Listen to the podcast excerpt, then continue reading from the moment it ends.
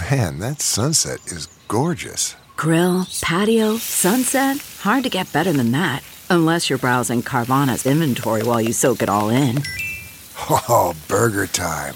So sit back, get comfortable. Carvana's got thousands of cars under $20,000 just waiting for you. I could stay here forever. Carvana, where car buying meets comfort, meets convenience. Download the app or visit Carvana.com today.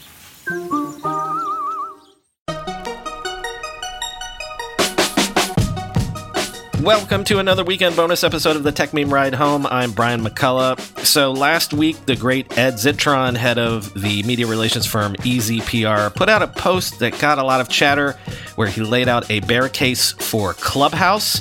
I tweeted out, Did anyone want to do a bull case for Clubhouse so we could do a bull bear debate episode?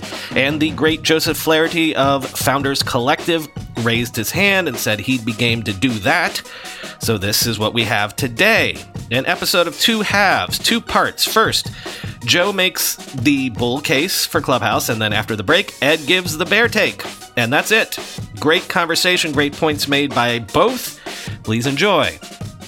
Joseph, as I was saying uh, off mic, if you will, um, there doesn't really need to be anything to to tee this up other than you're you've agreed to be the bull case for Clubhouse. So let her rip. Tell me why you believe. And this is not to say that you believe, oh, it's the next Facebook or something, but this is going to be a successful company still around 10 years from now.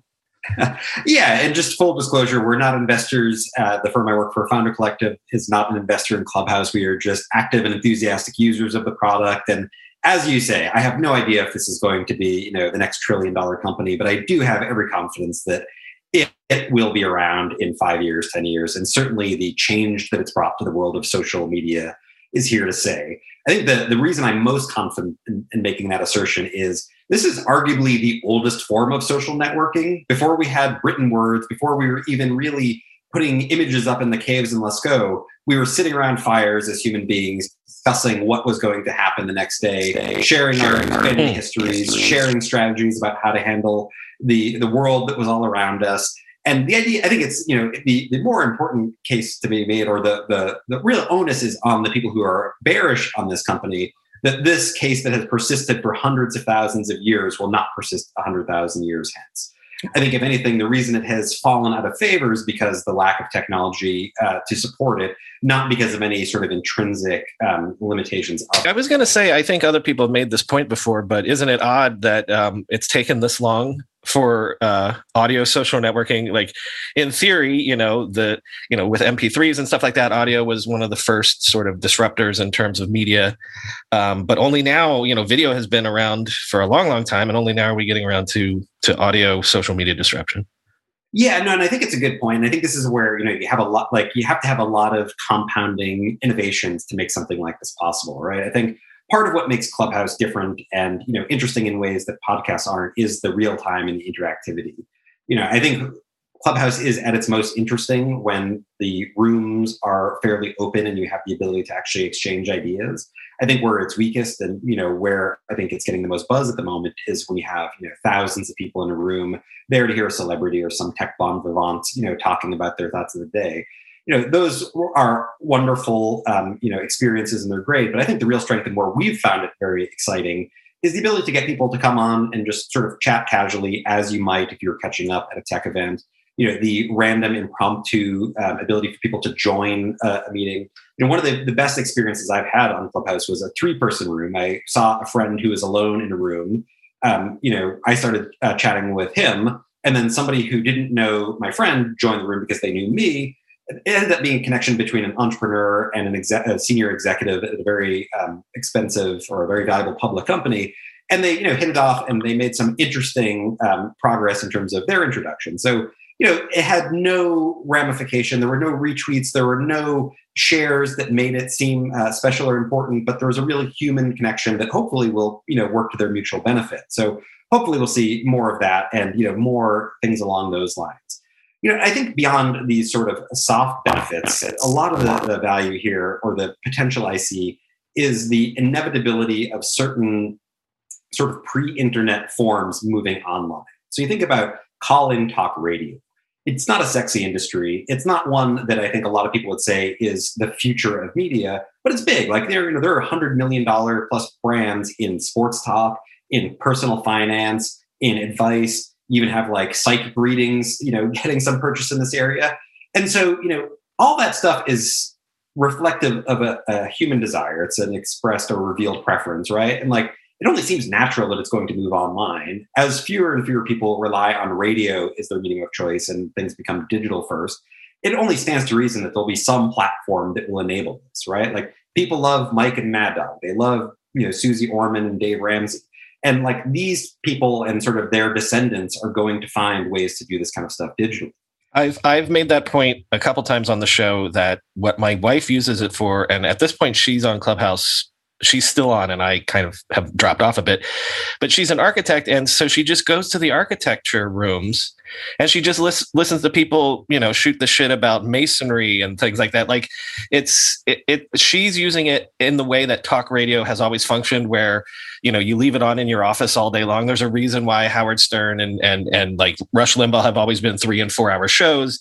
So she uses it as that sort of in the background sort of radio Absolutely. And I think, you know, just beyond the sort of, you know, technological inevitability or the, the persistence of these formats, I think a lot of the content is actually just really interesting. So I was in a room the other night and it was a group of plastic surgeons. I have no idea how this ended up in my hallway. It must be because I follow some folks in the medical industry.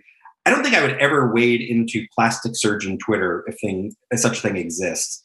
You know, I wouldn't certainly wouldn't join any Facebook groups here. But because of the format, because it's it's sort of very human centered, it's built around a topic. You know, the ideas in this area were presented in a way that were much more accessible than like trying to disentangle some different tweet threads. People introduced themselves to the room. They did, you know, brief explanations of their credentials, and then they were having a discussion. I think it was, you know, the, the dangers or the rise in plastic surgery as related to, you know, trends on Instagram and TikTok, right? And it was interesting. I learned a lot about an industry that I had never, you know, previously considered very deeply, that I have no personal vested interest in. But the content was fascinating, right? And it was a great introduction, and it will arm me, you know, should I ever see a startup that's pursuing this with some questions or at least some perspectives that I wouldn't have had otherwise. So I think it is like actually a really enriching way for sort of um, affinity communities to get together and talk. I think it's also really interesting in a lot of the um, political dimensions, right? Like you know, you mentioned Rush Limbaugh. There are a bunch of people who are on the um, sort of, you know, either in the political spectrum and they have shows. And, you know, I think one of the, the challenges is those shows tend to get captured by people with very orthodox views, right? They end up mm. being either team red or team blue. In a lot of these rooms on Clubhouse, you get people who are like really interestingly heterodox, right? Who I think you'd have a hard time categorizing as one camp or the other. And so you have a better understanding, I think, of how people are actually thinking about elections, how people are actually thinking about governance that isn't mediated through the ideological filters of, of either camp, essentially, right? And so I think it does actually let you understand and perceive the, the sort of thought processes of your fellow citizens in a way that you don't necessarily get in more argumentative um, formats like Twitter or Facebook you made the argument this is sort of along those lines that um, we already have priors we know that affinity communities um, be it you know reddit or, or discord channels are, are huge traffic drivers and so obviously as far as we know there's no logical reason why that can't exist in the audio space as well Right. I mean, I think you know the the chat. Like there are a lot of challenges. I think besetting um, you know Clubhouse, and I think Ed will do you know a masterful job with uh, his his case here. But I think that's the truth of any kind of startup, right? Like you know the each format is going to have certain kinds of content that are well suited to it, right? And those things take a while to shake out. You know, oftentimes it takes years for the sort of um, you know prototypical uh, content formats to arise on platforms. I think the fact that you know Clubhouse has been able to serve so many different communities, from architecture, as you mentioned, to politics, to technology, to culture, all in a relatively short span. You know, they've only been open to the sort of wider public for six months or so, and the right. fact that they're able to sort of attract an ecosystem of clubs, of personalities, of room types. You know, I I have been listening to some of these uh, shoot your shot rooms, right? right. Basically like a reinvention of uh, you know shows like Loveline, which were popular radio shows, or The Dating Game, which were popular like first wave TV shows. in this new um, you know new generation. So I think with enough time, with enough investment of human capital, we're going to see some really interesting and novel content types come out based on the interests of these people and the, the unique um, you know aesthetic uh, capabilities that the um, the platform provides right uh, because of the the nature of our jobs and the, the circles we run in we're, we're more com- we're more familiar with the clubhouse model of you know people uh, performatively uh, trying to act smart to further their careers and build their brands and things like that. But there's the possibility that actual new formats and new modes could be created in the space like the whale cry rooms or what is it the whale song rooms or things like that. But game shows would be another one. Like you know shoot your shot is just a game show in a sense. Um, so there's all sorts of things that can happen yeah and i think the other part of it that really makes clubhouse kind of an interesting thing and why i'm i'm bullish about it is that these you know the the format that it allows also allows a lot of interesting non-advertising based financial models right? So you know you mentioned game shows. Like i don't think it's crazy to think that you could have you know um, pay poor you know the ability to pay to get up onto stages, right? To get into rooms. Like those just seem like very, you know, low hanging fruits.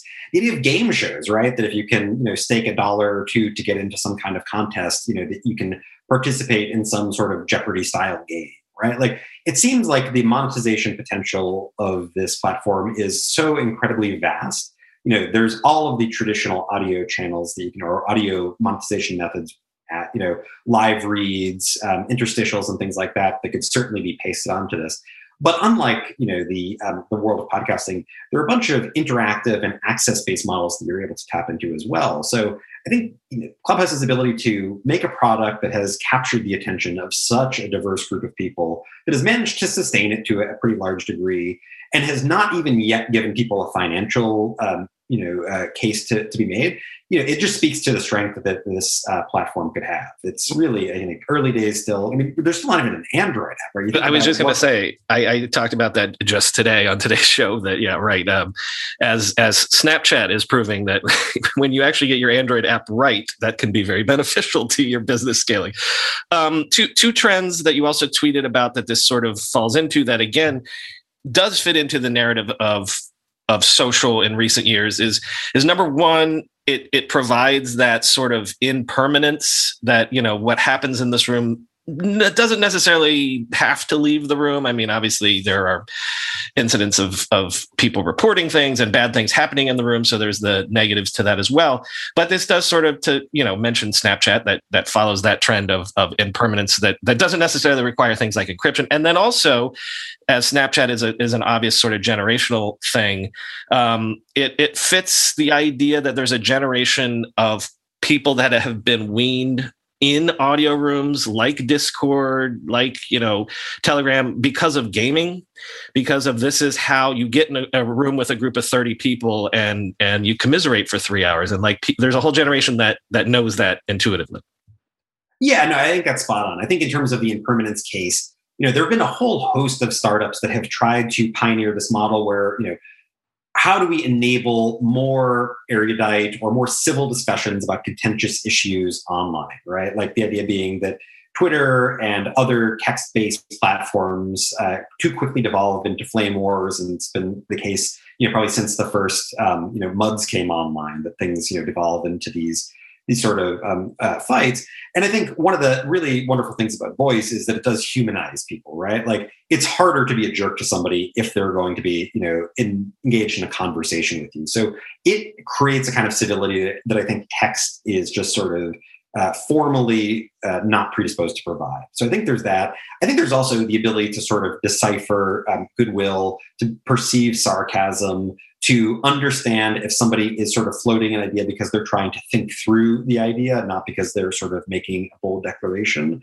There's also just this, you know, no ability to quote tweet, to um, to play to your audience in a way uh, and really try to embarrass somebody for sport. So I think just conversation it limits the i think the scale it make you know audio just generally is a harder thing to go viral with but i think that can be a pro and a con right? I think that leads into the second point where you know discord has shown that if you want to play call of duty or grand theft auto there's a very good um, model there where you can just sort of you know be talking about the game but also then segue into talking about whatever else that you're interested in I think similarly, you know, you mentioned your wife um, in these architecture rooms. There's no reason that that sort of idea that you want to um, commiserate around a specific topic can't extend into architecture or cooking or any number of other uh, topic areas, right?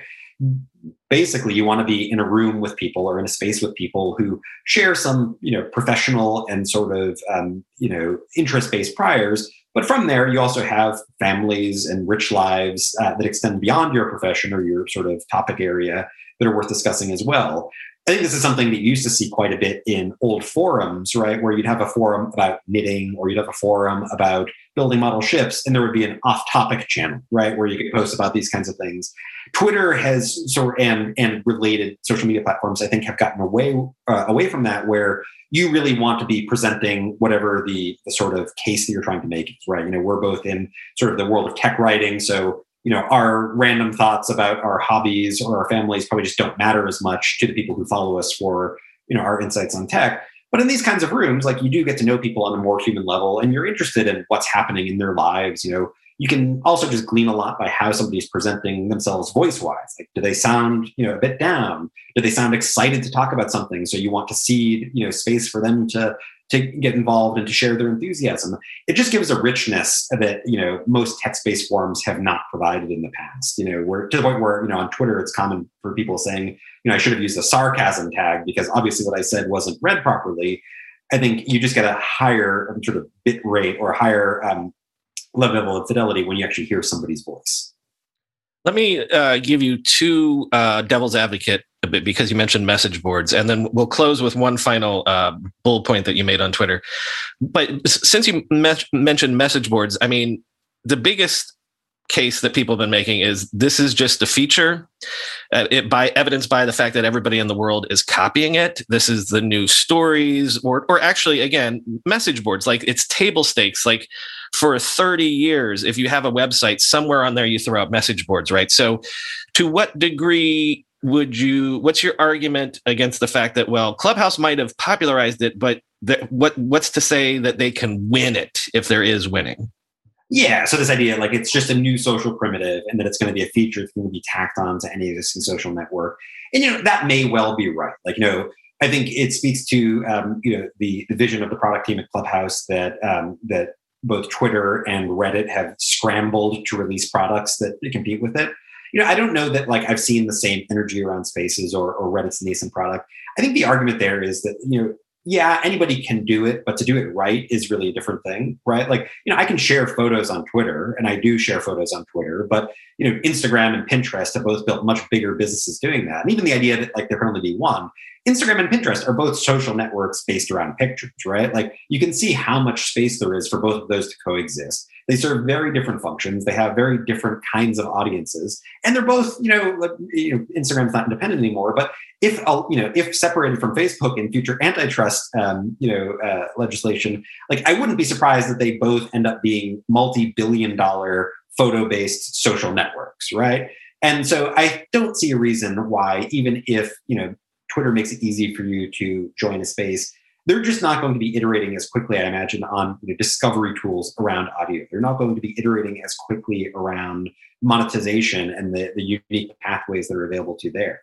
I think this is just something we've seen play out on tech over and over again, where it's like, yeah, you know, theoretically you can you can paste this in, and Facebook has you know done a, a, great job of this but you know snap still exists. Instagram well they're part of facebook now but like you know these these different products still exist and can carve out useful spaces. Well and the argument that i would make is is for years everyone was like um, could there be someone that would be the grand unified message board for everything? And i'd argue to a large degree that's what reddit has successfully done. So um, there, there's no reason why it can't. It's not like they killed all the other message boards in the world but they're very successful. Um, the, the other big devil's advocate is sort of what you said. It's a little bit discovery. It's a little bit not everyone can do it. It's this idea that you you serendipitously stumbled onto that plastic surgery room, right? But like one of the advantages and also one of the horrible things about the feed as a product is you scroll nothing interesting scroll nothing interesting scroll nothing like, like the the ability to swing and a miss is very quick versus you have to go into the room and uh, is is there something good going on? Maybe there was something good going on 20 minutes ago, but you missed it. And like, you know, it's not, listen, uh, I talk and interview people for a living, and it's not easy to get a lot of people to be interesting on audio, right? So, this idea that it has sort of a problem that is inherent in the form itself, which is it's hard to get to the good stuff or find the good stuff. Yeah, and I think you've highlighted, you know, if I was going to point to one existential risk that I think Clubhouse and this format faces generally is that you really need to produce content, right? I think A16Z and, you know, I don't know if it's actually their product, but, you know, one of the things that A16Z has done well is started to create programming, right? So on Tuesday through Thursday nights, Marc Andreessen works with, um, you know, uh, Katherine Boyle from General Catalyst, Erik Torenberg, and uh, Antonio Garcia Martinez, and they do a show where they're interviewing people, right? So I know every Tuesday through Thursday night, there's going to be a couple hours of interesting conversation. You know, Marc and Ben do a regular show you know, there are a bunch of people who um, have started to create rooms that happen on regular cadences. So I think this is something that Clubhouse is going to have to really figure out how to productize. And I think this is where the financial side of things will really come into play in a big way. Is like you need to give people an incentive to produce content for this kind of platform, right? Like I think you can imagine it. You know, YouTube prior to the creator program was a great place to find you know clips of old TV shows or interesting bits of media that didn't have a home elsewhere. But it wasn't until they really turned on revenue sharing that people invested in building brands there, invested in discovering kinds of content that would work on that platform. And you know, now it's the most popular you know destination for people under 30 in terms of their, their media diet. So I think there's a lot of skill. I think, like you said, you know, it really what you know talking seems effortless and for most of us you know you can the baseline to participate is very low the the baseline to do something that is actually worth listening to is quite high. I think people like you have, you know, spent huge parts of their career building and refining those skills. And I think people who have done that need to have ways of being rewarded. I think if you look at, you know, talk uh, radio, going back to that, like they've also professionalized sort of the back end operation there, which I think is something Clubhouse is going to have to do in terms of figuring out how do you screen calls or screen people to come up on stage so that you know they can get to their point quickly, that they have something cogent to add to the conversation, and then giving tools to people so that they can get them off of stage quickly, right? And but I think that's as much art as it is technology. If you listen to good talk radio shows, people like yourself figure out how to elicit the best kinds of interaction from people. They know where and how to apply pressure to get the conversation back on track or veers off. And so it's really just a matter, I think, of rewarding creators so that they can you know, do this and be rewarded for the uh, the great skill they bring to bear. You, mentioned the regularly, regularly scheduled programming, and I've been saying that to people for months that I feel like that that is what it's going to evolve into. Um, that you know there will be shows. It's it's Tuesday night. It's time for this sort of show that you know I've obliquely pitched um, A16Z on a. You need a nightly news show every night at 6:30, like the, the old nightly news. I can do that for you.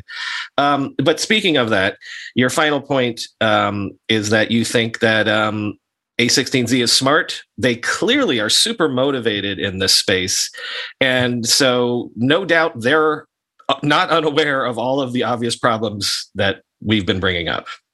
Yeah, just generally in life, like when I see people who have had tremendous success over long periods of time, and I disagree or I don't understand something that they're doing, like I tend to you know reflect back and say, what am I missing? Right? Like Marc Andreessen, Ben Horowitz are you know legends in the field for a reason. The firm that they built and the people they've attracted to it have a track record that is unparalleled in this industry, right? And so maybe they're wrong. Like they don't bat a thousand, right? There are notable misses in their portfolio but by and large they get things right. And i you know i can't think of too many examples where they've just led round after round and they've moved this quickly where things haven't actually panned out super well for them. So just given the benefit of the doubt you know i you know give the benefit of the doubt to the person who sits upon a throne made of the skulls of their enemies right? Like it's really just the, uh, the, the smart thing to do um, you know when persons have had great success over long periods speaking of, I don't know if you can see it, but look in the background there is the Marc Andreessen Time magazine thing where he's sitting on that throne with his shoes off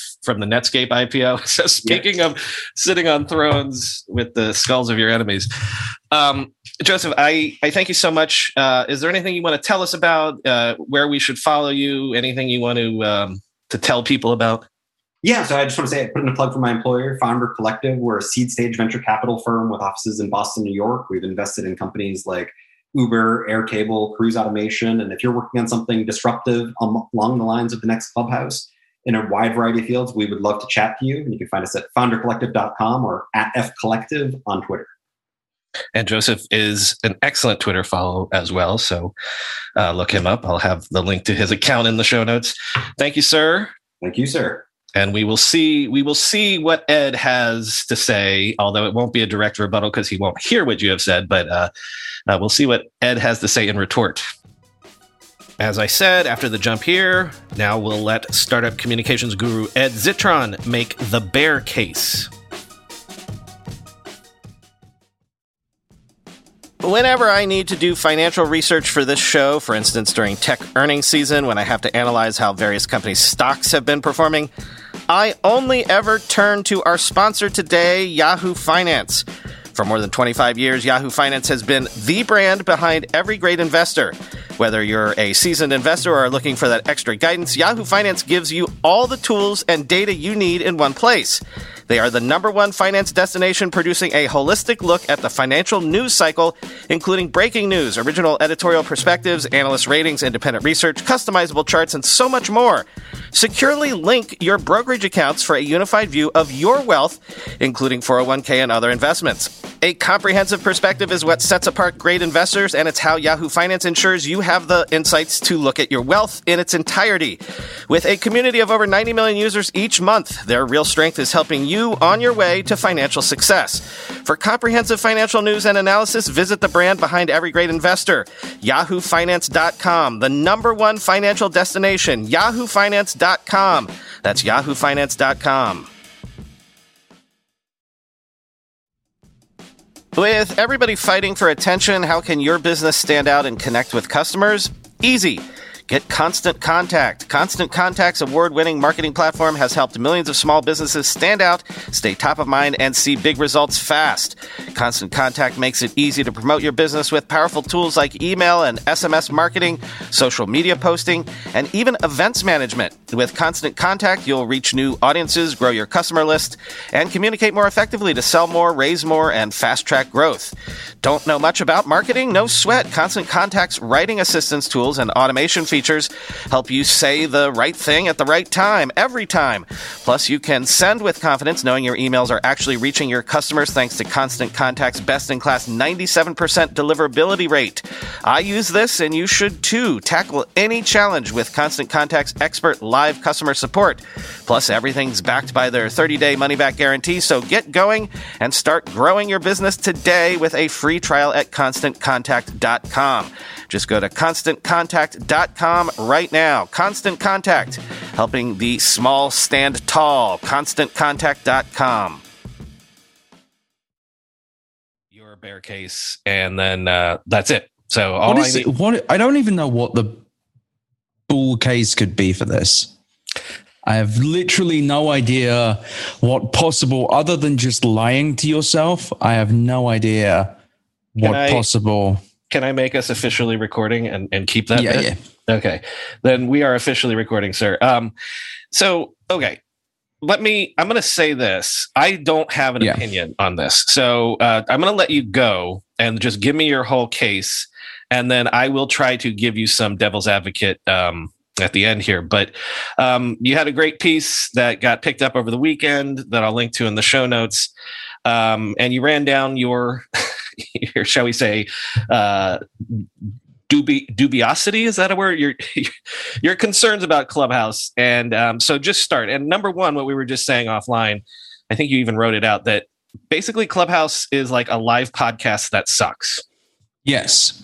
So I think the thing that people don't understand is that talking is hard. The reason that people go on Twitter and say random stuff and they do threads and such is because you can sit and consider and actually execute a series of thoughts. And even then, it sounds bad. Trust me, I know. So with Clubhouse, you are basically, as a listener, you have to be engaged from the beginning. Otherwise, the conversation sucks. As a recorder, you basically have to be able to get an audience together all at once at one time.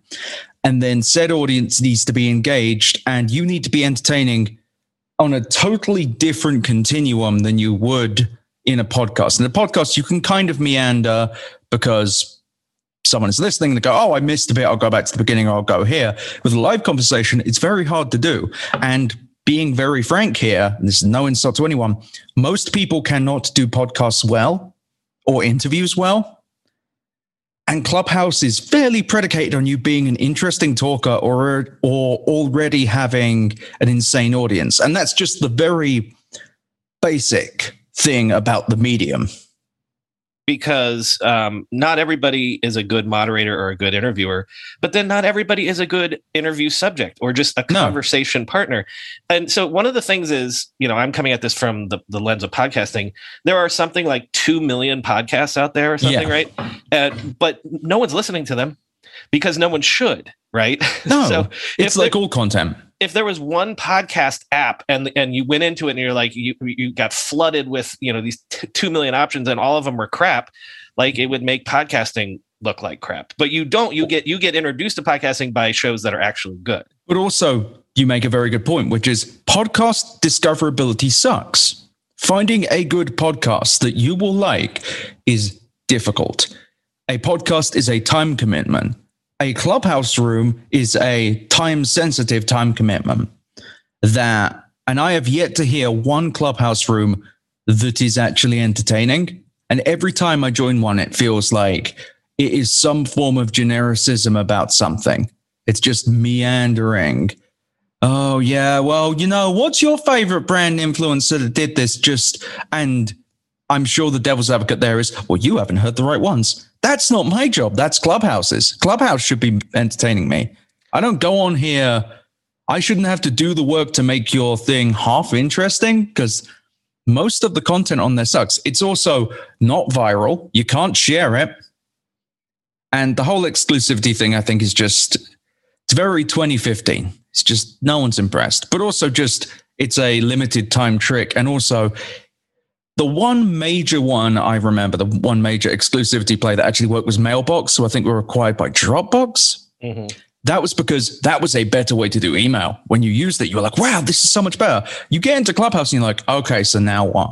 explain Which what is you the- mean by exclusivity thing and and So when they did the initial launch and it was custom fit so that people would go nuts about it in Silicon Valley, what they did was they made it so that only your mate's dog's uncle could invite you. And it was rare to get an invite and people paying 100 bucks for an invite and all this good stuff. And that worked at first to build some buzz. I think it got the Silicon Valley pathology victims involved. I think they were very jazzed. But as you open it up, it's just like this. Like weirdly enough, most social networks that are good get better when you add more people. Mm, Clubhouse got significantly worse. okay that i mean that's a really powerful one to me because and i listen i've said many times i know how elitist and and terrible this sounds but in june when there were 2500 people on there and we all knew each other it was fucking great right um but and and this is not to say well you open the doors and let the hoi polloi in and then it sucks but that is kind of true from day one i was like this is great but i always realized because it's not at scale yet once it scales how can I'll be great? honest. I never had that experience. I never. dro- I got in quite early. I have a two letter. I have a two letter Mhm, username. mhm. Like I was in very early, and guess what? I tried it once. And I was like, this is dull. It's the same thing with conferences. Is people like go to conferences? They don't go just to watch and listen. They go to see people and network and such. Clubhouse has none of that. No virality, no sharing. If you hear something good on Clubhouse, you best remember it really well because you can't record it. Well, I'm sure you can, but like not from the app. And it's just not fun. It's not. It's a mess. And you join. And it also is a feature, not a product. It's just not, it's barely a social network and it's barely a product. Twitter Spaces popped up overnight. Sure, it wasn't overnight, but they popped up overnight and they were the same. It was the same as Clubhouse, except I didn't have to go on Clubhouse. A net win for both sides, I'd say. And instead of having to create an audio social network, I had Twitter.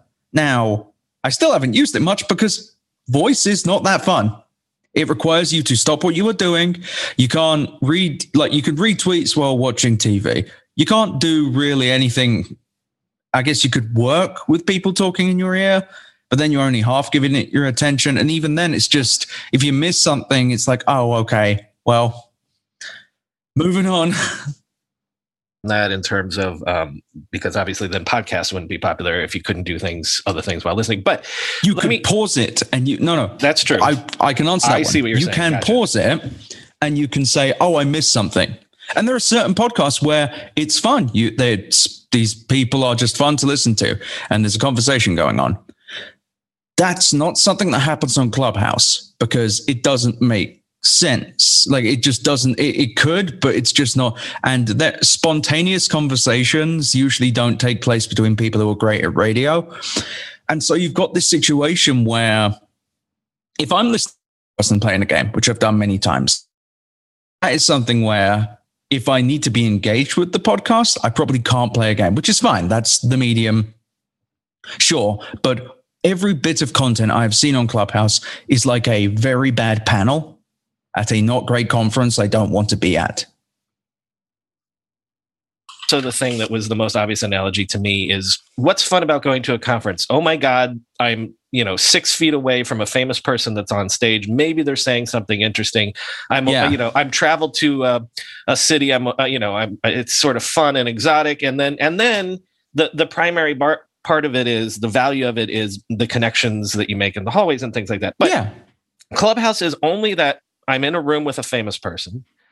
And um, uh, but otherwise, the talks at conferences, I can't remember a conference Nope. that like blew my mind and like changed my life or something like that. So once you lose, and I think that's what Clubhouse is losing right now is like, you know, the when I was in the room with Oprah the one time, or maybe Oprah's been on a couple times, like that was fun. But like Who even if- cares? if, if Oprah popped up there now, I've done it a couple times. I talked to MC Hammer on there. Like, like once you've done that, like you don't get the returnability factor of just the fame doesn't translate. I don't think. Also, just talking to MC Hammer, I bad example because he follows like anyone on Twitter. But say if Oprah popped into your mentions and said one thing, because of how Twitter works, you'd be like, "Oh wow, that's really cool." And here's a moment that happened. Talking to Oprah for five seconds and being like, "What do you think of Gumbus.ly?" They're like, or whatever question you asked Oprah, she'll answer, and then you move on. It will be the same as going to a conference and getting to pick up the mic and ask them oh, this is more of a comment than a question, like that kind of thing. It isn't. It's not like Twitter because Twitter has that proximity to the person where you feel like you're talking to them, even if it's some abstraction. There is still that continuum of having had that conversation. You get a good laugh out of that. Talking to, being frank here, talking to like Oprah or MC Hammer on a clubhouse thing is much like saying, "Oh yeah, I met him at a party once, I guess," and someone be mm. like, "Oh, that's that's cool." So let me I- let me Yeah. let me use the Twitter thing for another reason, which is like I like that idea. Like if you know when I first before I I met him, like you know the first time Noah Smith was like responding to tweets of mine, I was like, because oh my god, this is so great. I I I I pers- I, I got in his brain. I said something smart. Yeah. This incredible smart guy. Um and and like, but Twitter is that. But then, so I can follow Noah to see his smart things. I can follow Noah to try to have a conversation with him. But Noah, if I follow Noah on Twitter, he breaks news for me. He, Yeah. you know, like if the, the converse would be like, so if Noah tweeted this morning his latest newsletter, which I read this morning, it was great. I learned that by going to Twitter versus how would the, the the the inverse on Clubhouse, where maybe tonight Noah goes on and says, "I want to talk about the the the Substack that I wrote this morning and maybe go into in depth," but that would be better as a podcast because then I don't have to be up at nine uh, p.m. when he actually does the Clubhouse. Yeah, I don't I don't want to have to tell my wife to take the baby so that I can hear whoever it is doing whatever it like I just live conversations are not that fun. Podcasts are great because you can save them and choose them whenever. But even then, the quality of a podcast is difficult. Like it's the genuine qu- making a quality, well edited, well distributed podcast takes effort. And also it takes momentum. You need to do it like 40 times before you really have a good flow and good chemistry. And now you have to do that live every time. every single time. And you need to grow an audience. And on top of that, it's just not social. It's just not a good social media. You can share a podcast. You can go, this is really funny. I would start here. This episode's funny for this.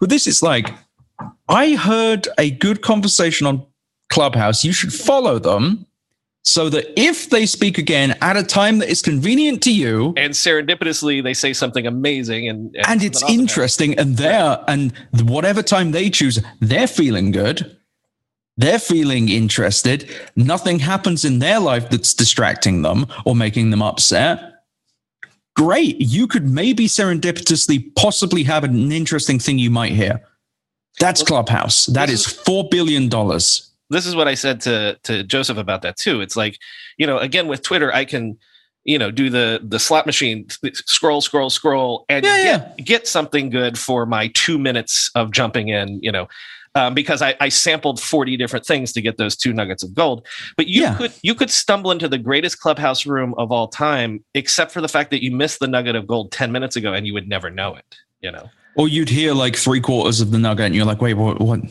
Mm. That was great. What, what's that? And they've moved on. Right, right. And the actual delivery mechanism for this content sucks. It is. It also is not fun hearing five people talk. You notice that most podcasts don't work like that, mm, mm-hmm. and why Joe Rogan, I think, I'm not a big fan of his personality wise, but as far as production goes, he has three, four, five. He could, I think he's done five guests. I'm not a regular listener, but Notice how good his setup is and how carefully done it is, and also how many of these he's done. Also, another great thing about Clubhouse, it's stuck in your phone. So you can't link your beautiful microphone setup. The whole thing that I've heard the Twitch comparison. Oh, well, Twitch grew and people weren't used to that medium. The thing about Twitch is that people can make a quality setup, but also you can watch and do two things. You can listen to them, and like a good podcast, you're basically living a conversation with them and also watching them play a game, which is something people enjoy to do. I don't think that anyone needed more talk radio. And I certainly didn't. Also, talk radio is not doing great. I think like the if if the argument is that Clubhouse will take over digital radio, just that is a one billion dollar revenue business, right. and that's not the like, entirety legacy, of di- not legacy digital radio, but digital radio. Yes, specifically digital. Legacy radio, even if it is a $20 billion industry, you're telling me that Clubhouse is going to take, is worth a, like, 4 billion. They're worth 20. Like, what is the, what is the killer app here? Because I do not see it. I don't see anything on Clubhouse that couldn't be done better somewhere else. And I've yet to have the wow moment. With Twitter, I had a few very early on where it was like when it was early, there was the proximity to people, but even now, there is still the proximity to people. I've made friends with like fairly famous people off of it just for fun. It's great. And you talk with them regularly. It's not like friendship, friendship, but there's something exciting about that. And also, my friends are on there, but also I have work people who I can talk to on there. There is true functionality there that I can't do or see anywhere else. Mm-hmm. I don't know, I don't what, know it is with Clubhouse. It definitely isn't a business. That's one well, okay, thing it isn't. So that was that's the biggest one that we we've kind of danced around a bit. But this idea that it's a feature, it's it, uh, the analogy I used with Joseph was you know everybody has had uh, uh, message boards since the web became popular. Message boards yes. are table stake for any website you put up. Eventually, if you got enough of a community, put up message boards or whatever. Yes, essentially what is reddit and a couple other places they became the the message board to rule all message boards. So you can do that. It is possible. Yes. But at the same time how is clubhouse a message board though? But what i'm saying is is if if if audio rooms become a feature like message boards that anyone can do then what is the moat? Because you even say in the piece and i've said before too like it makes more sense for linkedin to do it. Yes. It, it makes more sense for i don't know um the for uh you know some sort of espn to do it and then have live rooms around games and things like that. Yeah. But also take a second because linkedin it makes sense because clubhouse is basically linkedin voice. It's terrible. It's truly awful. But there's so much mlm career bollocks. If you're on clubhouse listening for career advice you've got some advice that starts with stopping that. That's my best thing. But in all seriousness LinkedIn makes sense. Verticalized audio makes sense, but it's also something that they could build out. Like Twitter doing it and Facebook doing it has proven that you can build that out yourself. Or you could use Discord, which everyone uses, or you can use any of the innumerable ways doing it. And also, my God, is there any greater nightmare than an AM talk radio style show, but there's a hundred people? Yeah, this is Bobby in the fort. You should trade Donovan McNabb. Like that is what that will be. And I'm actually shocked because you're right that sports would actually fit this really well. Right. But I haven't seen much sports on there. But to your larger point, there, if this was a thing that was like really excited for people, people really wanted this, people would have done it on Ventrilo. They'd have been doing it on Discord. They'd have been doing it on Twitch. They like there are numerous ways in which this could have happened before. And when you remove the Silicon Valley from this, there's nothing. Mm. Because the people getting excited about Clubhouse are Silicon Valley people who talk to Silicon Valley people who talk about Silicon Valley things. The you've had a few celebrities pop in and they go, "Ooh, celebrities are here," but it's the A16Z uh, fart parade. They are on the march. They have got their celebs in. They've got their influences in. That's an unsustainable model. And also, this is a feature, not a product. I mean, it's the most obvious one. It's a bad social network. There's no virality, there's no network effects beyond the fact that when you go live, people could hear you, like go and see. But I should add, Twitter had that with Periscope. And I have exact I'm on Twitter roughly 23 out of 24 hours a day. I have never clicked someone going live. Same with Instagram. No interest. And that was with video, which is way more interesting. With just audio, I get to hear someone go, uh yeah. Yeah, so uh, AirTags, they're gonna be interesting. Like that is just to do a really high quality show. And assuming that Clubhouse becomes almost entirely high quality audio, and at this point you are describing Sirius XM, because that's what that is. It's still not that interesting, and it's still not a business. What are the? How are they going to monetize this? You're going to add pre-roll, mid-roll to a thing that is inherently spontaneous. You're just going to have pop-ups. You do pro subscriptions. Like, what's Well, that going to be? The argument is, you know, this is buying, drinking the Kool Aid of the creator economy, and we're going to allow uh, creators to monetize and things like that. But um, we all know there are things in life that you have to compromise on, but when it comes to your health, there is no compromise. So don't go back to that one doctor who uses your appointment to catch up on the latest headlines, their family group chat, their crossword puzzles, just because they're available right now or they take your slightly sketchy insurance. Instead, check out ZocDoc, the place where you can find and book doctors who will make you feel comfortable, listen to you, and prioritize your health. And you can search by location, availability, and insurance, so literally no compromises here, because with ZocDoc, you've got more options than you know. ZocDoc is a free app and website where you can search and compare highly rated in network doctors near you and instantly book appointments with them online. Once you find the doc you want, you can book them immediately, no more waiting awkwardly on hold with a receptionist. And these docs all have verified reviews from actual real patients. We're talking about booking appointments with tens of thousands of top rated, patient reviewed, credible doctors and specialists. I have personally used ZocDoc to find a podiatrist when I needed one for the first time ever in my life. Go to ZocDoc.com slash Techmeme and download the ZocDoc app for free. Then find and book a top rated doctor today. That's Z-O-C-D-O-C dot com slash Techmeme. ZocDoc.com slash Techmeme.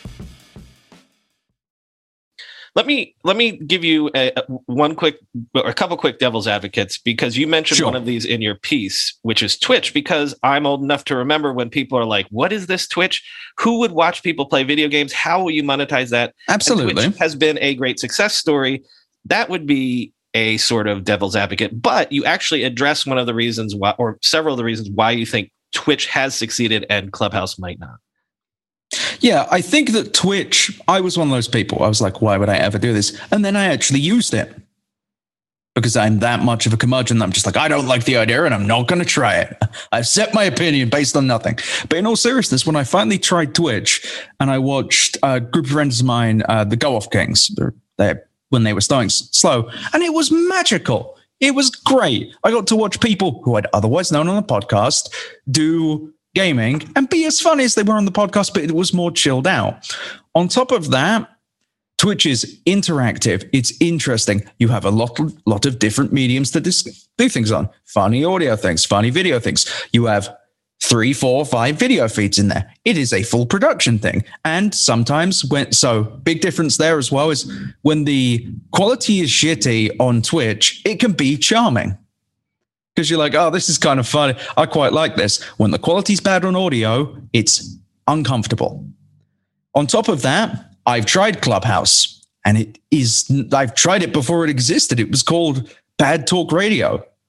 Drive on the Pennsylvania Turnpike at 3 a.m. You will find clubhouse room style things on AM radio where people are just very angry at whatever Carson Wentz. They're still mad about the Carson Wentz trade. I don't know. Like they pick a random sports thing. But I think that the medium is just not that fun. It's just not that good. It's not great. I I think there is a lot of Emperor's New Clothes going on with it. I think that everyone is desperate, and I understand this instinct. We're all trying to be trailblazers here. We're all trying to see the future. I think everyone wanted this to be a big thing to the point that no one, like a lot of people responded to my piece and were like, I've been afraid to say this. It's like, why? Who cares? Anyone, even if you're wrong, and I've been dead wrong many times this week, let alone my life, it's fine. But also just if you try it and don't like it, who cares? Don't just you don't have to crap on it in a huge newsletter that people read. I that's my job. But I think that people were desperate for this to work, but it isn't. It's not. It's not a company. It's not a product. It's not barely a social network. It is really not an enjoyable experience. If you go on Clubhouse right now, you get the doom question. The doom question for any product is simple. It's what do I do now? If you have to, if that question is not like, bam, I've got an answer for that. Twitter had that at first. Twitter now less so. They t- they guide you through it. Sure. Clubhouse though, I can't think of an endearing thing for Clubhouse. You you could start mass producing really high quality shows, and you'd still have the time problem. And you'd basically be Sirius XM. And I don't think we're going to be able to install Clubhouse in every new Ford um, final devil's advocate is simply that um, you know um, Paul and Rohan are smart. Folks at A16Z are smart. They obviously can see all these things. Um, they're raising money. I think what Joseph said was when I see people raise that amount of money, I'm going to give them the benefit of the doubt that they see an angle that I can't see yet. That they're moving so fast that they're executing on an angle that they see that once it becomes blazingly obvious to everyone, the, the play here is that they'll already be so far ahead. So just the sure. simple devil's advocate of they would have already thought through all of these holes that we're poking in it and they have an answer to some. So so my peer who is on the bet on the bull side, you're telling me his argument was the emperor's clothes are actually beautiful, you just can't see them? Mm. Because that is that is the argument there. Because so give them the benefit of the doubt, like they did with Theranos. I'm not saying this is Theranos level. I'm just saying that every VC, Andreessen included, has made bum plays. Clubhouse is unique because uh, my my conspiracy theory is that it, this is a an acquisition play. They're just building up so they can sell it and then make it a thing. It's borderlining. I don't think it was incubated in Andreessen, but they took they took a lot of they put a lot through it early. But I have sat and you know what? I'm not a successful VC. Maybe there's something I don't know, but I've sat and really thought about what could they do with this that would make me excited to open the app. And the answer is I cannot think of a single thing, even if you put all my favorite podcasters on there all day long. I still would have trouble with it. I still wouldn't want it because I don't consume content live. Most, I would argue that live content needs to be so endearing and so good that it needs to transcend just audio. Just audio is not that. Like Queens of the Stone Age, my favorite band. If they were doing a live gig on Clubhouse, I might make the time. But there are also a bazillion other platforms that do that. There are so many others. I cannot think of what I think that this is being pumped up for a clear, quick acquisition the fact that the user base is dropping so precipitously. I don't know. I don't think we mentioned this, but I, as of April 19th, there was a 68% month over month drop. That is what we call in the business not good. That's not good. That's not, that ain't what we want here, folks. That also suggests that users are t- churning and that they aren't telling their friends you got to try this sure every every every single successful thingy every single successful product out there has grown with a small community of people who absolutely love it and radiate it outwards. Look at Discord, look at Dropbox, look at Twitch, Look at all these things. They've grown out of the of niche communities that have gone, and people, other people have gone. Oh, I can see myself in this. I can see the use case. The problem with Clubhouse is it started big. It started saying that this was the future, and look, all all these famous people are on it. And they'd look, you want to get a piece of the pie, the famous pie. You want to eat the famous pie. You want to be famous. You want to be in with the famous and the popular people. The problem with that is it's very difficult to work backwards. It's very difficult to go and sure, Twitter had, at first, Twitter had some of that, but really, Twitter was, we're all dicking around, we're having fun on it. Like that was early Twitter. And it's grown into much larger dicking around and then some societal problems. Clubhouse at this point, and I should add, Monday, April 26th, Sensor Tower data says that it is 475 in free apps.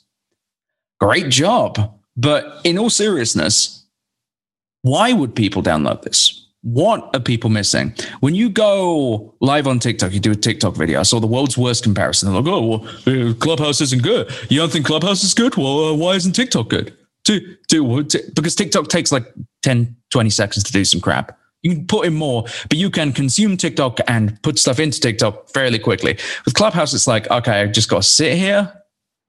I got to talk now. Do I join? I join and I, it's like being at a party and walking over to another conversation, which is, by the way, one of the most awkward things in the world. Why would you recreate that in my phone? I feel bad enough as it is already. But seriously, why would you like what what is the impetus to download? What are you missing out on? What magic is sitting in Clubhouse? And let's think huge here. The thing that they're building that we wouldn't know. Okay, so it's still audio, so it's extremely limited. It my in every Ford, if they were thinking of like a Sirius XM level partnership, that might cost the money they're raising. If they really wanted to go hog wild and take this out of iOS and just put it on in cars and such, maybe that's a growth avenue. But even then, wow, you've created Sirius XM a business that has to spend so much on marketing because no one really listens to it. Also, um, I realize I'm going on here a bit, but most radio is consumed while in the car. Like people, people listen to radio because they can't listen to something else. It's just that there are so many reasons why I I am even trying to be a true evangelist and like, oh, what? Think of the magic here, and it's I can't think of it. There's no magic for me to grasp on to. There's nothing exciting about this. And the fact that their rankings are just dying on their ass suggests that they're going to either re- have to completely redo the product or just sell, which I think was the whole goal.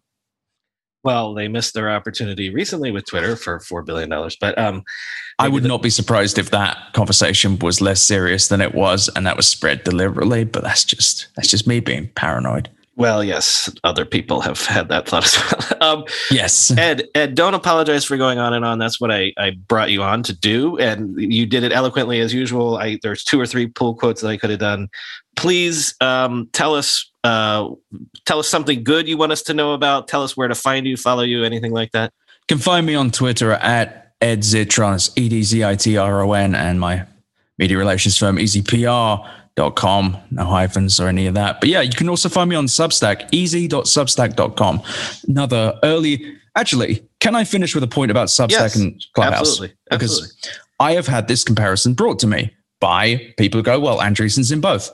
Substack is a great example of a network effect that works. If you have five people you're monetizing, you can monetize 500 in much the same way. Substack as a platform is very easy to get into because it's WYSIWYG. Distribution is really easy. If you want people to sign up for it, give them your link. Substack does the thing it's meant to do, which is provide writing easily to people and help people monetize their audience and distribute to their audience incredibly well. And it's been like that since day one. It has always been that easy. They didn't have to fumble with the idea of how they'd make money the whole Substack Pro program, that's a different conversation. But if anything, Substack is the antithesis of Clubhouse. Your voice is unique, it is inherently viral. Anyone can use it and get something out of it for the most part who can write. It is not something that is sensitive to your time. it is not something where you have to do a bunch of stuff to make it remotely doable. And it works. Like the pro- the core product is something that there really isn't. There are there was Mailchimp and stuff like that, but they simplified it and honed it to this point that it works really well. I don't know how you'd hone Clubhouse because if you hone Clubhouse anymore, it's just going to be a radio show or a phone call.